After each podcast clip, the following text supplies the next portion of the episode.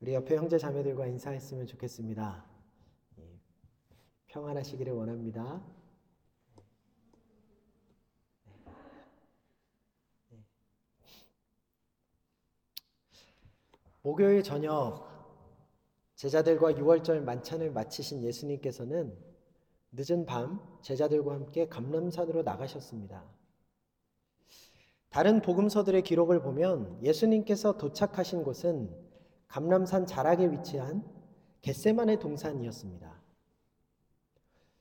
이곳은 예루살렘 성으로부터는 걸어서 한 15분 정도 떨어진 곳으로 예수님께서 습관적으로 기도하러 가시던 장소였습니다. 예수님께서 겟세만의 동산에 도착하시자마자 제자들에게 하신 말씀을 우리가 함께 살펴보면 예수님께서 왜 그처럼 깊은 밤에 굳이 기도하러 나가셨는지 알 수 있습니다. 40절 말씀을 볼까요? 40절에 보니까 그곳에 이르러 저희에게 이르시되 시험에 들지 않기를 기도하라 하시고 예, 무슨 말입니까? 시험의 때가 오고 있다는 말입니다. 예수님께서는 자신과 제자들 앞에 시험의 때가 오고 있다는 것을 직감하시고 밤늦은 시간임에도 불구하고 기도하기 위해 함께 기도처를 찾으셨던 것입니다. 여기서 나오는 시험이라는 단어는요, 테스트가 아니라 템테이션, 즉 사단이 믿음을 넘어뜨리기 위해 주는 유혹을 말합니다. 어, 이제 곧 예수님께서는 자신을 배신한 제자 가론 유다와 대제사장들의 손에 붙잡히셔서 신문과 고난을 받으시고 결국 십자가의 죽임을 당하게 되시죠. 그런데 그와 같은 어려움의 때에 사탄이 여러 가지 유혹을 통해 예수님과 제자들을 넘어뜨리려 한다는 말입니다. 사랑하는 여러분, 우리의 삶 속에서도 늘 사탄의 시험과 유혹이 주어진다는 사실을 기억해야 합니다. 사탄은 우리가 어려움을 겪고 있을 그때에 찾아와 하나님을 신뢰하지 못하도록 그래서 믿음을 버리고 결국 하나님 곁을 떠나버리도록 계속해서 우리를 유혹합니다. 이 사실을 우리가 인식하지 못하고 있다면 우리는 이러한 사탄의 유혹에 속수무책으로 당하게 될 수밖에 없습니다. 싸움의 상대를 알지 못하는데 상대방이 나를 공격하고 있다는 사실을 깨닫지 못하는데 어떻게 그 싸움에서 이길 수 있겠습니까? 에베소서 6장 12절은요, 우리에게 분명히 말합니다. 우리의 씨름은 혈과 육을 상대하는 것이 아니요. 통치자와 권세들과 이 어두움의 세상 주관자들과 하늘에게 있는 악한 영들에게 대함이라. 여러분, 우리가 싸워야 하는 성도의 싸움은 바로 사탄의 세력과의 싸움이에요. 평안한 때에든지 또 어려운 때에든지 마찬가지입니다. 우리가 지금 코로나 바이러스의 심각한 상황에 직면해 있지만 우리의 싸움은 코로나 바이러스와의 싸움이 아니에요. 보다 그 이면에 우리가 잘 알지 못할 수 있는 본질적인 싸움이 있는데 그것은 영적인 싸움, 이러한 어려움을 틈타서 우리를 믿음으로부터 떨어지게 만들려는 사탄의 유혹과의 싸움이라는 말입니다. 여러분 누군가에게 복음이 전해질 때 그리고 말씀의 씨앗이 자라나 열매 맺는 그 과정 중에 뿐만 아니라 예수 그리스도를 주로 고백한 이후에도 그래서 하나님의 나라의 백성이 된 이후에도 그 믿음이 점점 성숙해 가야 하는 그 과정 또 더 나아가 하나님께서 맡기신 사명을 감당해야 하는 이 모든 과정 속에 사탄은 끊임없이 그 사람을 넘어뜨리고 또 믿음을 빼앗아가기 위해 온갖 수단과 방법을 다 동원합니다. 따라서 우리 성도들은요, 매 순간 주어지는 이 같은 사탄의 유혹들을 민감하게 찾아내고 그에 맞서 싸울 수 있도록 준비되어야 하는 거예요. 이것이 바로 영적 성도가 감당해야 될 영적인 전쟁입니다. 여러분 영적 전쟁에 있어서 우리가 사용할 수 있는 여러 가지 문제 무기들이 있지만 그 중에서 가장 중요한 것은 바로 말씀과 기도입니다. 특히 기도하지 않으면 절대로 사탄의 유혹을 이길 수가 없습니다. 말씀도 중요하긴 합니다. 하지만 말씀은요, 하나님의 성품과 또 세상을 향한 그분의 관점을 우리에게 알려줌으로써 우리가 처한 상황 속에서 어떻게 바로 기도해야 하는지 기도의 방향을 안내해주는 길잡이가 되는 거예요. 더욱 확신에 찬 담대한 기도를 드릴 수 있도록 뒷받침해 주는 역할을 하는 것입니다. 기도 자체가, 말씀 자체가 우리에게 영적인 싸움에서 승리해 주는 것을 보장하지 않습니다. 그 기도를 가지고 하나님 앞에 나아가 올바르게 엎드려 기도할 때, 또 그 기도를 통해 영적인 싸움을 이겨내고 사단의 모든 유혹을 물리치게 될 때 비로소 우리는 승리의 기쁨, 또 믿음을 지켜내는 그러한 어, 기쁨을 맛볼 수 있게 되는 것이죠. 예수님께서도 앞으로 다가올 고난과 죽음의 길에서 사탄이 가져올 이 유혹에 빠지지 않기 위해 또 끝까지 하나님의 뜻을 이루어 가실 수 있기 위해 밤이 깊었지만 또다시 기도의 자리로 나아가셨던 것입니다. 사랑하는 여러분, 영국 땅이 지금 어려운 상황이죠. 불과 일주일 전만 하더라도 코로나 바이러스 이러한 문제는 저 멀리 한국 땅에 또 이태리나 뭐 그런 이란 같은 나라, 그 일부 나라들에 국한된 것이라 생각했었습니다.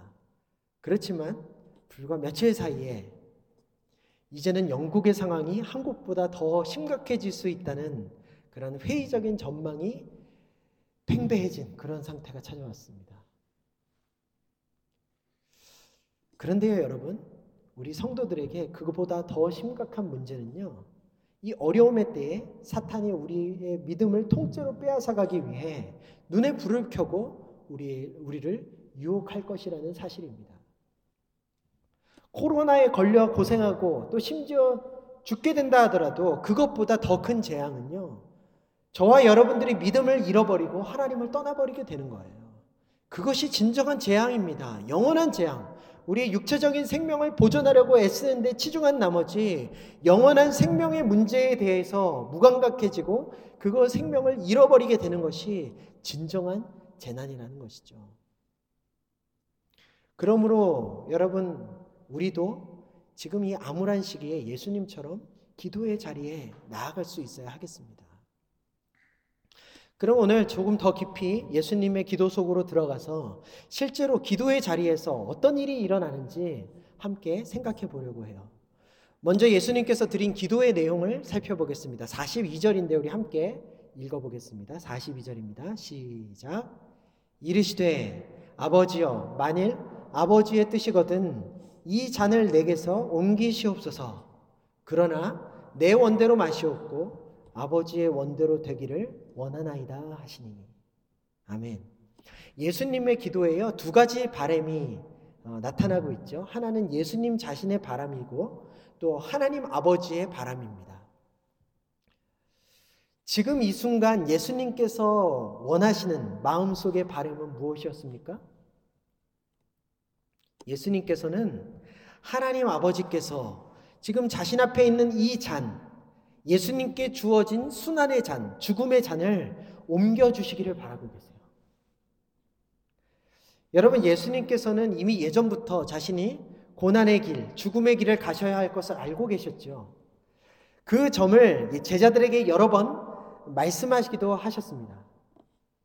심지어 그것을 만류하는 베드로에게 사탄아 뒤로 물러가라. 너는 나를 넘어지게 하는 자로다. 이렇게 호통하시며 그를 단호하게 꾸짖기까지 하셨죠. 그런데 지금 예수님께서 그 고난과 죽음의 길을 가지 않았으면 좋겠다는 그런 마음을 가지고 계시다는 말이에요. 무슨 말입니까? 이미 사탄이 예수님의 마음 속에 들어와 예수님의 마음을 뒤흔들며 시험하고 하나님의 뜻을 따르지 못하도록 유혹하고 있다는 것을 우리가 알 수 있는 거예요. 여러분 예수님도요 인간의 모습을 가지고 계셨습니다. 기적을 행하시고 모든 것을 아시는 분명한 신성을 그 안에 가지고 계셨지만 그럼에도 불구하고 예수님은 우리와 같은 인간의 한계 속에 머물러 계셨어요. 그래서 예수님은 우리와 똑같이 아픔을 느끼시고 고통을 어, 체감하시고 외로움을 느끼시며 수치심과 두려움도 느끼실 수 있는 그런 분이셨다는 사실입니다. 사탄은 그러한 예수님을 유혹합니다. 앞으로 네가 겪어야 할 이 엄청난 육체적인 고통을 한번 생각해 보라고 말입니다. 사랑하고 아, 피조물에 불과한 수많은 인간들로부터 조롱당하는 것, 또 사랑하고 믿었던 제자들에게 배신당하는 그런 외롭고 지극히 수치스러운 그런 일들을 감당할 수 있겠느냐고. 무엇보다 너가 짓지도 않은 이 온 세상의 죄를 한 몸에 뒤집어 엎어쓰고 하나님 아버지께로부터 철저히 버림받는 이 억울하고 쓰라린 경험을 왜 자처하려 하냐고 말이죠. 그래도 아무리 그렇게 한다 해도 사람들은 전혀 고마워하지 않을 것이라고 그들 가운데 어떠한 변화도 일어나지 않을 것이라고 예수님을 속이려고 합니다. 어쩌면 하나님께서도 너를 영원히 버려 다시 죽음으로부터 일으켜 주시지 않을지도 모른다고 너만의 착각일 수 있다고 사탄은 계속해서 예수님의 마음을 파고듭니다. 어떤 어쩌나 어찌나 사탄의 유혹이 강력한지요. 예수님마저도 잠시나마 자신에게 주어진 사명을 감당하고 싶지 않은 마음을 가지게 되셨던 거예요. 여러분, 예수님의 마음도 이렇게 사탄의 공격에 흔들리는데, 저와 여러분은 어떻겠습니까? 참 두렵죠. 하지만 여러분, 예수님의 기도는요, 사탄의 유혹에 흔들리신 그 연약한 마음에서 끝나지 않았습니다. 예수님께서는 자신의 그러한 연약한 인간적인 바램을 하나님 앞에 내려놓는 기도를 들으셨, 들으셨어요. 자신의 바램보다는 하나님의 뜻과 바람대로 이루어지기를 원한다고 기도하셨습니다. 앞으로 감당해야 될 수많은 고통과 치욕과 또 배신과 상처를 생각할 때 도저히 그 길을 계속해 나아갈 엄두가 나지 않지만 그럼에도 불구하고 그 길을 감당하는 것이 아버지의 뜻이라면 모든 유혹을 떨치고 그 길로 나아가게 해 달라는 것이 바로 예수님의 간절한 기도였습니다. 여러분 그때 어떠한 일이 일어납니까? 43절과 44절을 우리 함께 읽어보겠습니다. 43절, 44절입니다. 시작. 천사가 하늘로부터 예수께 나타나 힘을 더하더라. 예수께서 힘쓰고 애써 더욱 간절히 기도하시니 땀이 땅에 떨어지는 핏방울 같이 되더라. 자신의 두려움과 마음의 번민을 하나님께 맡겨드리고 아버지의 뜻이 이루어지기를 기도하신 예수님께 하나님께서는 천사를 보내셔서 힘을 더해 주십니다. 그의 마음을 새롭게 해 주시는 거예요. 여러분, 힘쓰고 애써 더욱 간절히 기도하며 땀이 땅에 떨어지는 핏방울 같이 되셨다. 이것은 마치 전쟁터를 방불케 하는 그러한 기도의 모습을 말해 주는 것입니다. 여러분, 예수님께서는 그 두려운 마음, 어, 하나님의 뜻을 더 감당하기 어려워지는 그 무기력해지는 그 마음들을 다 떨쳐버리시고 하나님께서 주시는 새로운 마음으로 일어나 사탄과의 영적인 싸움을 싸워 나가기 시작하신 거예요.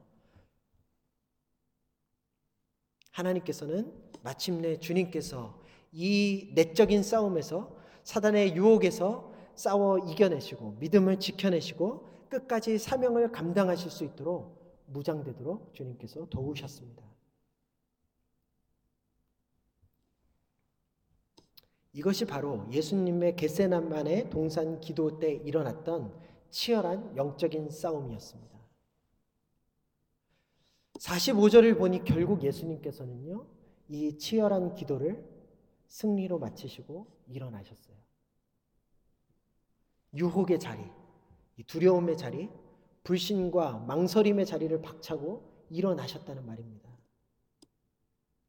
믿음의 기도와 천사를 통한 하나님의 도우심으로 영적인 싸움을 다 이겨내고 이제는 담대하게 하나님의 뜻을 따를 수 있는 모습으로 무장되셨습니다. 이제 이후로 우리 예수님의 앞에는 더 이상 여러 가지 핍박과 고통과 죽음 앞에서도 전혀 두려워하는 모습이 모습을 찾아볼 수 없습니다.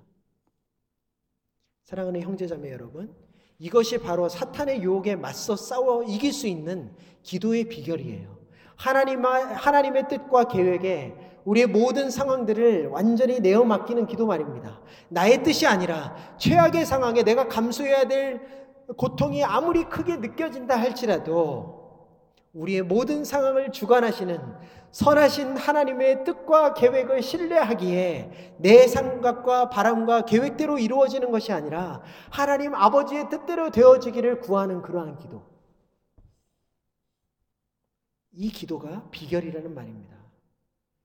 그러한 기도를 우리가 드리게 될 때 우리 모두는 하나님의 도우심으로 사탄의 모든 유혹과 전략을 이겨내고 사명을 감당할 수 있는 하나님 나라 용사로 서게 될 거예요.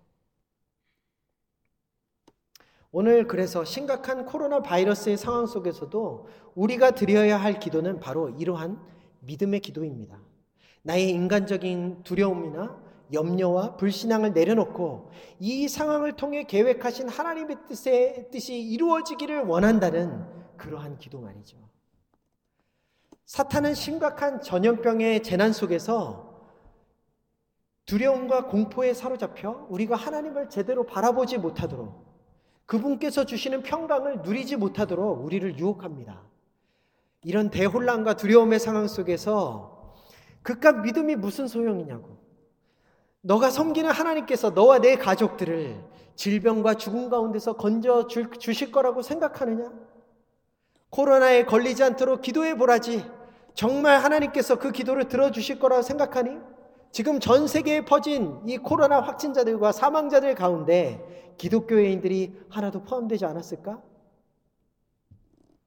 그러니 이제 그 미신적인 생각들은 다 벗어버리고 현실을 직시하며 스스로 살 길을 개척하는 그러한 이 세상의 대열에 어서속히 합류하라고 더 늦기 전에 이런 상황에서 무슨 예배냐고, 무슨 기도 모임이냐고. 언제 어디서 위험에 노출될지 모르는데 문을 걸어 잠그고 집안에 앉아 웅크리고 있어야 하지 않겠느냐고.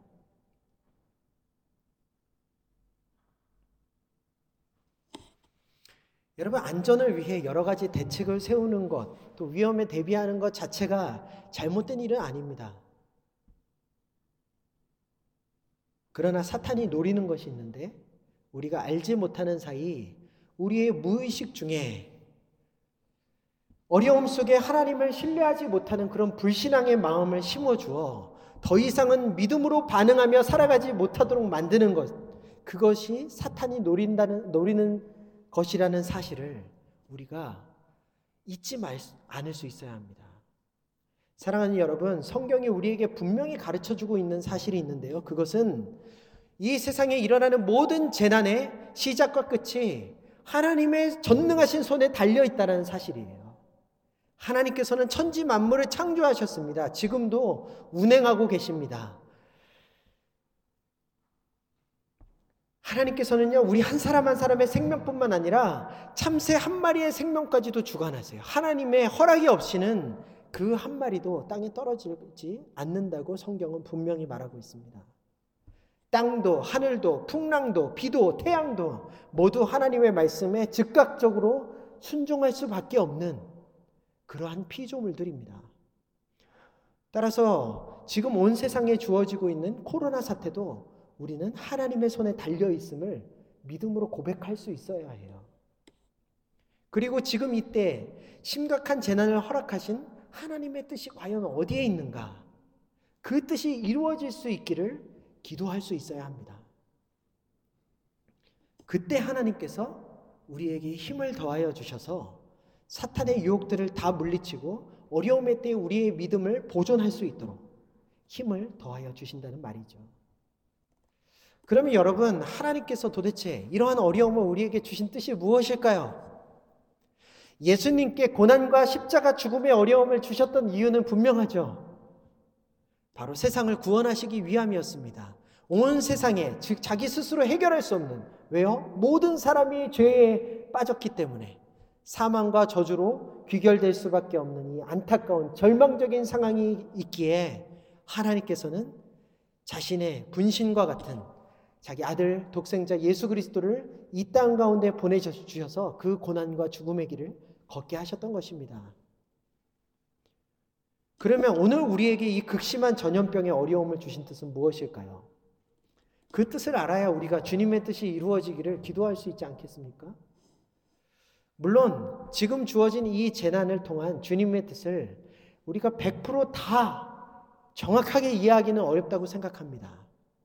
그럼에도 불구하고 우리에게 주신 말씀에 비추어 우리가 그분의 뜻을 어느 정도는 가늠해 볼 수 있다고 생각해요. 첫째, 주님께서는 세상을 주님 앞에 겸손하게 엎드리게 하시고 죄에서 떠나도록 회개를 촉구하시기 위해 지금의 재난을 주셨다고 생각합니다.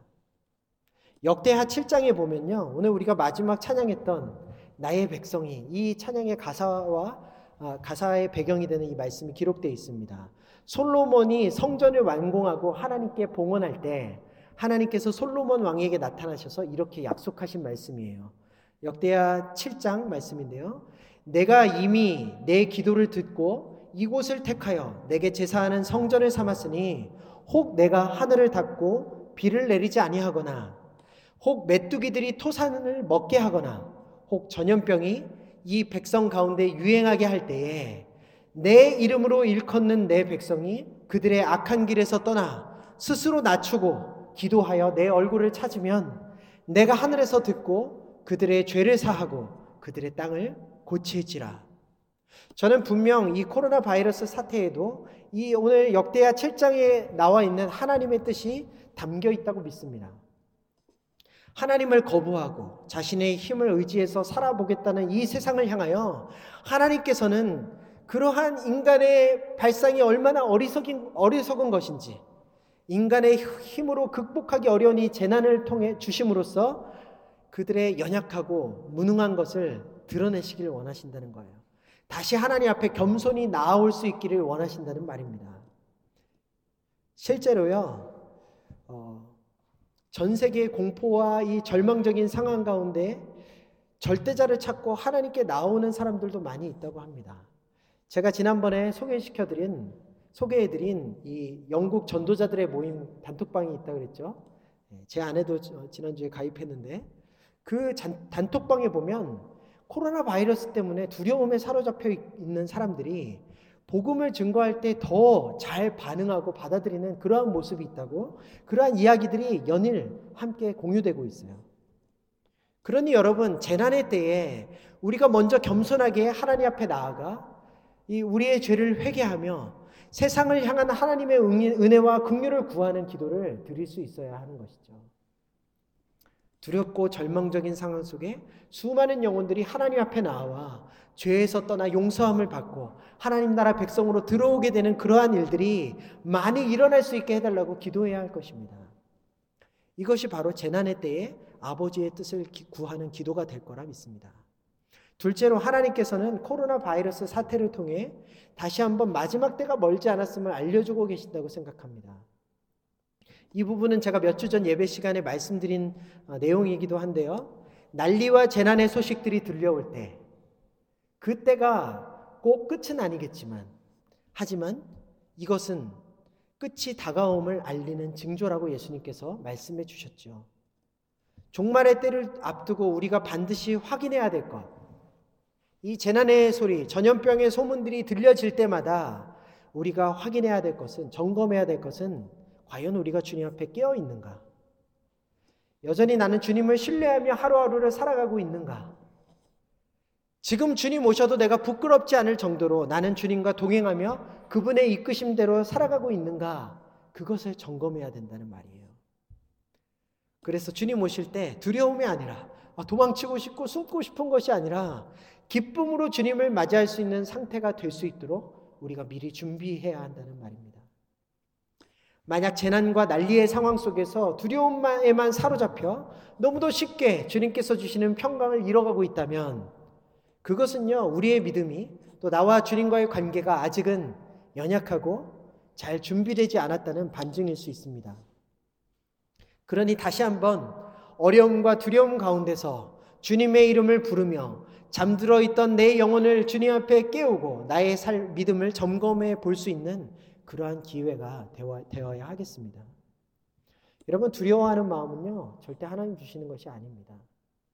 두려움에 사로잡히고 공포심에 질려 무기력해지는 그것 그것은 무조건 사탄의 역사로 나타나는 결과입니다.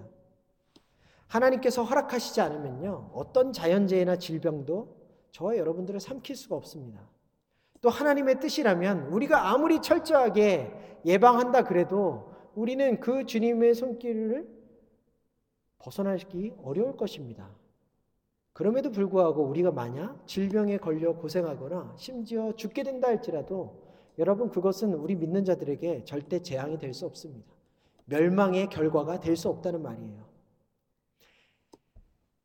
유명한 종교개혁자 중에 한 사람인 츠빙글리라는 사람이 있는데요. 스위스 취리히에서 목회하며 종교개혁의 어, 한큰 추가 되었던 사람입니다. 근데 그가 스위스 취리히에서 목회를 시작한 것이 1519년 온 유럽에 흑사병이 퍼지기 직전이었다 그래요. 마침내 이제 그가 목회한 지 얼마 되지 않아 흑사병이 유행해서 유럽의 각 도시들을 덮치기 시작했을 때 취리히도 예외가 아니었고 취리히의 인구가 적어도 4분의 1, 많게는 3분의 1 가량 어, 사람들이 죽었다고 합니다. 당시 취리히의 인구가 7천 명 정도였는데요. 흑사병으로 목숨을 잃은 사람이 2천 명이 넘었다고 해요. 엄청난 재난이죠. 치빙글리의 자녀도 흑사병으로 세상을 떠났고요. 치빙글리 자신도 목회자로서 매일 병자들을 헌신적으로 돌보다가 병에 걸려 알아눕고 말았다고 합니다. 다행히 두 달 동안 극심한 고통을 겪은 후에 하나님의 은혜로 기적적으로 회복되었다고 하는데 그가 투병 생활을 하고 있을 당시 하나님 앞에 썼던 시가 있습니다. 그 시는요, 어떠한 상황 가운데서도 하나님의 백성인 성도들이 어떻게 하나님을 변함없이 의지해야 하는지 그 성도의 자세에 대해 큰 교훈을 주는 시라고 해서 제가 오늘 어, 여러분 앞에 가지고 왔습니다. 한번 들어보세요. 주님, 나를 도우소서, 나의 하나님, 나의 반석이시여. 문 밖에는 죽음의 문 두드리는 소리. 나를 위해 못 박히신 당신의 손을 높이 들어서 죽음을 정복하시고 나를 구원하소서. 그러나 당신의 음성이 내 생애의 한낮인 지금이라도 내 영혼을 부르신다면 주여 나는 순종하겠나이다. 신앙과 소망 안에서 이 땅을 포기하고 천국을 얻고자 하나니 오 주님 나는 당신의 것입니다. 스빙글리는요 끝까지 하나님을 자신의 도움 삼고 의지하며 죽음으로부터 구해달라고 기도했습니다.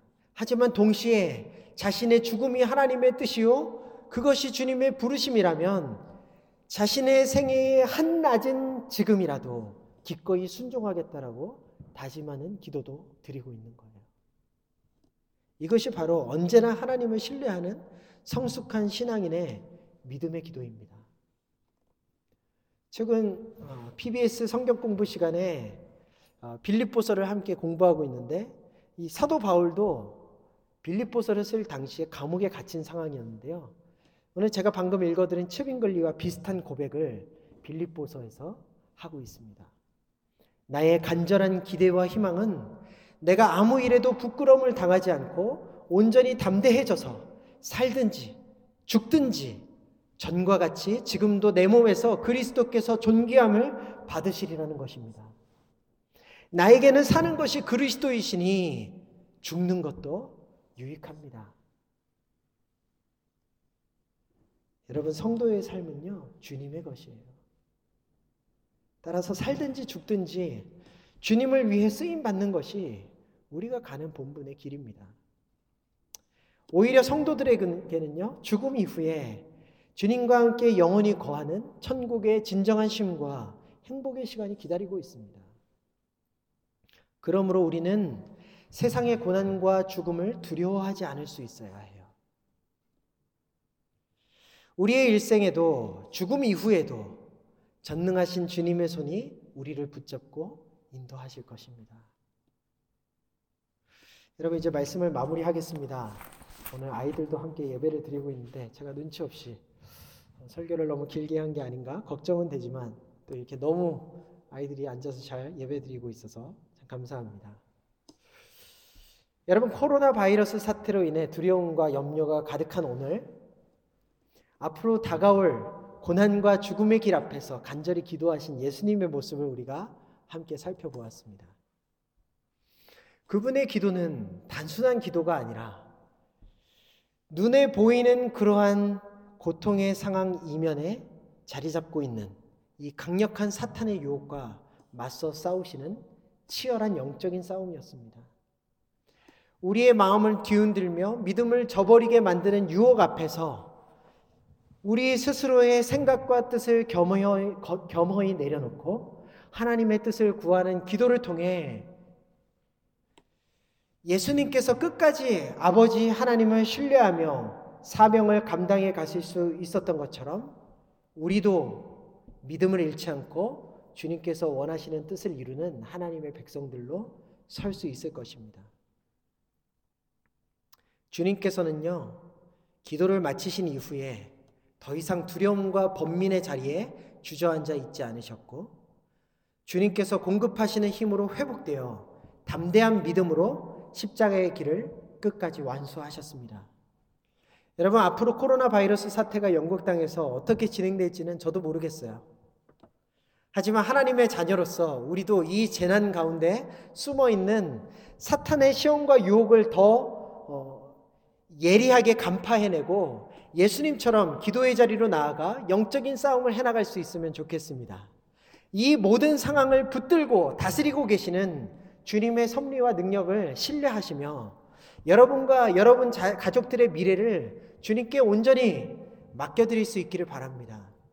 그동안 교만하여 하나님의 말씀을 저버리고 자신의 힘과 능력으로 살아가고자 했던 모습들을 이번 기회에 회개하고 주님 앞에 겸손히 다시 한번 엎드리며 하나님의 은혜와 긍휼을 구할 수 있기를 바래요. 절망적인 재난의 상황 속에서 많은 영혼들이 주님 앞에 돌아올 수 있도록 함께 기도할 수 있으면 좋겠습니다. 두려움에 사로잡히는 것이 아니라 우리의 생과 사가 오직 주님의 것임을 고백하며 살든지 죽든지 믿음을 지켜나가기로 주님 안에 평안히 거할 수 있는 성숙하고 기도, 굳은 믿음을 달라고 하나님께 기도할 수 있으면 좋겠습니다.